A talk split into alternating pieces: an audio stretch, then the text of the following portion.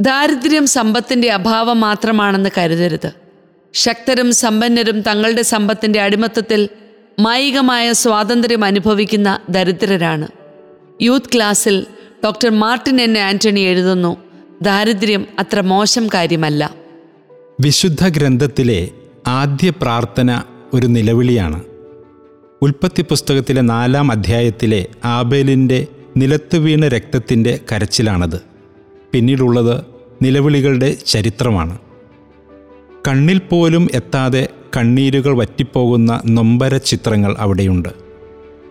പുറപ്പാട് പുസ്തകത്തിലെത്തുമ്പോൾ ആ നിലവിളി ഒരു ജനതയുടേതായി മാറുന്നു. മോചനത്തിനു വേണ്ടി സ്വർഗത്തിലേക്ക് ഉയരുന്ന നിലവിളികളാണവിടെ. സ്വാതന്ത്ര്യം അനുഭവിക്കണമെങ്കിൽ ആദ്യം അത് വേണമെന്ന ബോധ്യമുണ്ടാകണം. എന്നിട്ട് നമ്മെ ശ്രവിക്കാൻ ആരെങ്കിലും ഉണ്ടാകും എന്ന പൂർണ വിശ്വാസത്തോടുകൂടി സ്വരമുയർത്തണം അത് പ്രതിഷേധത്തിന്റെ അലമുറയാകാം. നൊമ്പരത്തിന്റെ നിലവിളിയുമാകാം.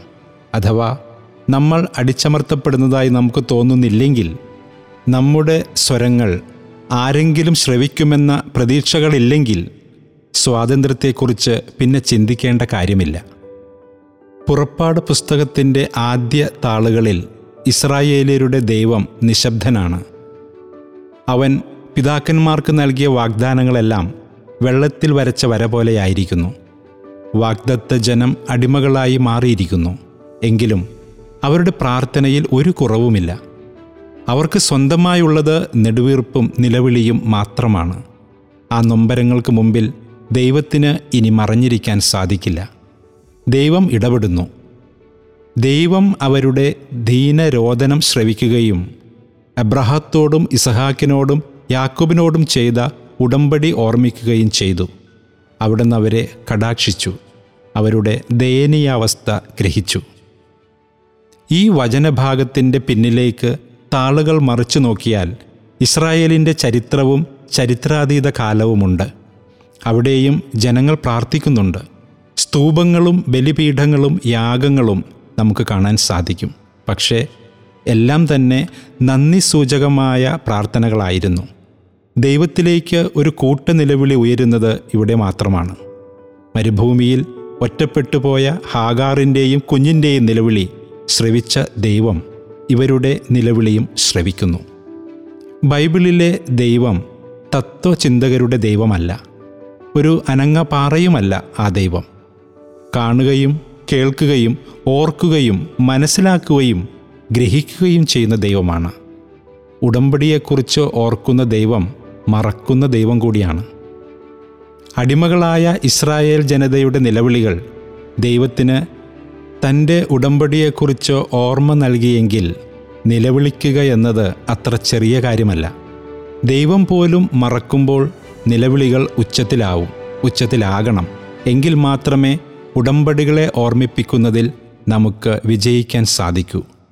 ഇവിടെ നിലവിളി പ്രാർത്ഥനയാകാം മുദ്രാവാക്യമാകാം പ്രതിഷേധമാകാം. ഉടമ്പടികൾ മറന്നുപോകുന്ന ബന്ധങ്ങളിലും ഇങ്ങനെയുള്ള നിലവിളികൾ ഉണ്ടാകണം. ഒറ്റയ്ക്കിരുന്ന് വിലപിക്കുന്നതിനു വേണ്ടിയല്ല ഓർമ്മപ്പെടുത്തുന്നതിനു വേണ്ടി. സന്തോഷത്തിലും സന്താപത്തിലും ഒന്നിച്ചു ജീവിക്കാമെന്ന് പറഞ്ഞിട്ട് എവിടെ ആ ഉടമ്പടിയെന്ന് ചോദിക്കണം നമ്മളും. കരഞ്ഞുകൊണ്ട് തന്നെ.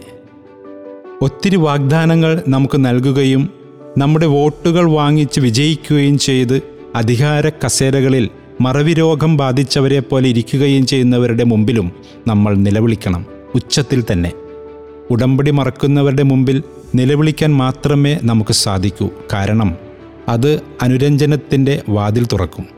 ഓർമ്മിക്കപ്പെടാൻ വേണ്ടിയുള്ള നിലവിളി അനുരഞ്ജനത്തിനായുള്ള മുറവിളി മാത്രമല്ല നമ്മൾ അനുഭവിക്കുന്ന അടിമത്തത്തിന്റെയും അനീതിയുടെയും പ്രകാശനം കൂടിയാണ്. നമ്മെ മറന്നുപോയവർ നമ്മുടെ കണ്ണീരും നൊമ്പരങ്ങളും കണ്ട് തിരികെ വരുമെന്ന പ്രതീക്ഷയുണ്ടെങ്കിൽ മാത്രമേ നിലവിളികൾക്ക് അർത്ഥമുണ്ടാകൂ. ശ്രവിക്കപ്പെടുമെന്ന വിശ്വാസത്തിൽ തന്നെയാണ് നമ്മൾ കരയുകയും അലമുറയിടുകയും ചെയ്യുന്നത്. സ്വർഗം ശൂന്യമല്ലെന്നും ഉടമ്പടികളൊന്നും അസാധുവായിട്ടില്ലെന്നും ഇസ്രായേൽ ജനതയ്ക്ക് പൂർണ വിശ്വാസമുണ്ടായിരുന്നു. അതുകൊണ്ട് മാത്രമാണ് അവർ ഉച്ചത്തിൽ നിലവിളിച്ചത്. വിശ്വാസമില്ലെങ്കിൽ നിലവിളികൾ ഉണ്ടാകില്ല. കേൾക്കാൻ ആരുമില്ലാത്തിടത്ത് എന്തിന് കരയണം? സങ്കടങ്ങൾ വരുമ്പോൾ ഇതൊന്നും കാണാതെ ദൈവം ഏതോ ഒരു തീർത്ഥയാത്രയ്ക്ക് പോയിരിക്കുകയാണെന്ന് വിചാരിക്കരുത്. ആശയങ്ങളുടെയോ അമൂർത്തതയുടെയോ ദൈവമല്ല വിശുദ്ധ ഗ്രന്ഥത്തിലുള്ളത് വസ്തുതകളുടെയും സംഭവങ്ങളുടെയും വ്യക്തികളുടെയും ദൈവമാണ്. ശ്രവിക്കുകയും ഓർക്കുകയും കാണുകയും ഗ്രഹിക്കുകയും ചെയ്യുന്ന ദൈവത്തെയാണ് പുറപ്പാട് ചിത്രീകരിക്കുന്നത്. ക്രിയകളാണ് ദൈവത്തിന്റെ വിശേഷണങ്ങളായി മാറുന്നത്. പ്രവർത്തന നിരതനായ ഒരു ദൈവത്തിന്റെ ചിത്രമാണ് ഗ്രന്ഥകാരൻ വരയ്ക്കുന്നത്. ഇത് ഹീബ്രു ഭാഷയുടെ പ്രത്യേകതയാണ്. ഹീബ്രു ഭാഷയിലെ പദങ്ങൾ ക്രിയകളുടെ വേരുകളിൽ നിന്നാണ് വരുന്നത്. എല്ലാ പദങ്ങളും തന്നെ ക്രിയകളും പ്രവർത്തനങ്ങളിലും വേരൂന്നിയതാണ്.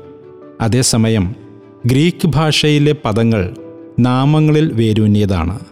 കുറച്ച് പദങ്ങൾക്ക് മാത്രമേ ക്രിയാജന്യമായ വേരുകളുള്ളൂ. അതുകൊണ്ട് തന്നെ യഹൂദ ദൈവസങ്കല്പവും ദൈവവിചാരവും പ്രവൃത്തികൾക്ക് പ്രാധാന്യം കൊടുക്കുന്നുണ്ട്. ആശയസമ്പന്നതയിൽ അഭിരമിക്കുന്ന അമൂർത്തതയല്ല ഈ ദൈവം. മറിച്ച് ജൈവികമായ തുടിപ്പാണ്. ചരിത്രത്തിന്റെ താളുകൾ ഒത്തിരി മാറി മറിയുന്നുണ്ടെങ്കിലും പാവങ്ങൾ ദുരിതമനുഭവിക്കുന്നത് ഇപ്പോഴും തുടർന്നുകൊണ്ടേയിരിക്കുന്നു. നിസ്സംഗതയുടെ മതിലുകളിൽ തട്ടി അവരുടെ സ്വരം അവരുടെ മേൽ തന്നെ പതിക്കുന്നു. അവരുടെ ആശയറ്റ പ്രാർത്ഥന പോലും ചിലരെ സംബന്ധിച്ച് ഒരു ലളിതഗീതം പോലെയാണ്. കേട്ടുമറക്കാനുള്ള ഒരു ഗാനം മാത്രം. നിസ്സംഗത എന്താണെന്ന് അറിയണമെങ്കിൽ ആദ്യം ദാരിദ്ര്യാവസ്ഥ അറിയണം. സ്വാതന്ത്ര്യത്തിന്റെ പ്രത്യയശാസ്ത്രം പ്രസംഗിക്കുന്നവർ പോലും വിചാരിക്കുന്നത് ദാരിദ്ര്യമുണ്ടെങ്കിൽ മാത്രമേ ആ പ്രത്യയശാസ്ത്രത്തിന് നിലനിൽപ്പുള്ളൂ എന്നാണ്. അപ്പോഴും ഒരു കാര്യം മനസ്സിലാക്കണം. നിലവിളികളെ മതിൽക്കെട്ടിനുള്ളിൽ ഒതുക്കാൻ ശ്രമിക്കുന്ന ഉപഭോഗത്തിന്റെയും സുഖഭോഗങ്ങളുടെയും ഒരു സംസ്കാരം നമ്മുടെ ഇടയിലുണ്ട്. നിലവിളിയെയും പ്രാർത്ഥനകളെയും കുറച്ചിലായി കാണുന്നവർ വർദ്ധിച്ചു വരുന്നു. കരച്ചിലിന്റെ അഭാവം ദാരിദ്ര്യത്തിന്റെ ഗുരുതരമായ രൂപമാണ്. സമ്പന്നരും ശക്തരും നിലവിളിക്കുന്നില്ല. അവർ തങ്ങളുടെ സമ്പന്നതയിൽ അടിമകളായി തുടരുന്ന ദരിദ്രരാണ്. ആ അടിമകൾക്ക് സ്വാതന്ത്ര്യത്തിന്റെ ആവശ്യമില്ല. സമ്പത്തിന്റെ അടിമത്വത്തിൽ മായികമായ സ്വാതന്ത്ര്യം അനുഭവിക്കുന്നവരാണ് അവർ. അടിമയാണെന്ന് മനസ്സിലാക്കാൻ കഴിയാതിരിക്കുന്നതിനേക്കാൾ വലിയ അടിമത്തം വേറെയില്ല. അങ്ങനെയുള്ള അടിമകൾ നിലവിളിക്കില്ല പ്രാർത്ഥിക്കില്ല. നിലവിളി ഇല്ലാത്തതുകൊണ്ട് അവർ ശ്രവിക്കപ്പെടുന്നുമില്ല. അതുകൊണ്ട് തന്നെ അവരുടെ ജീവിതത്തിലേക്ക് ദൈവത്തിന്റെ സന്ദേശവുമായി ഒരു മോശ കടന്നു വരികയില്ല. കടൽ രണ്ടായി പിളരുന്ന അത്ഭുതം അവർ കാണില്ല. തേനും പാലും ഒഴുകുന്ന നാട്ടിലേക്ക് അവർ പോകുകയുമില്ല.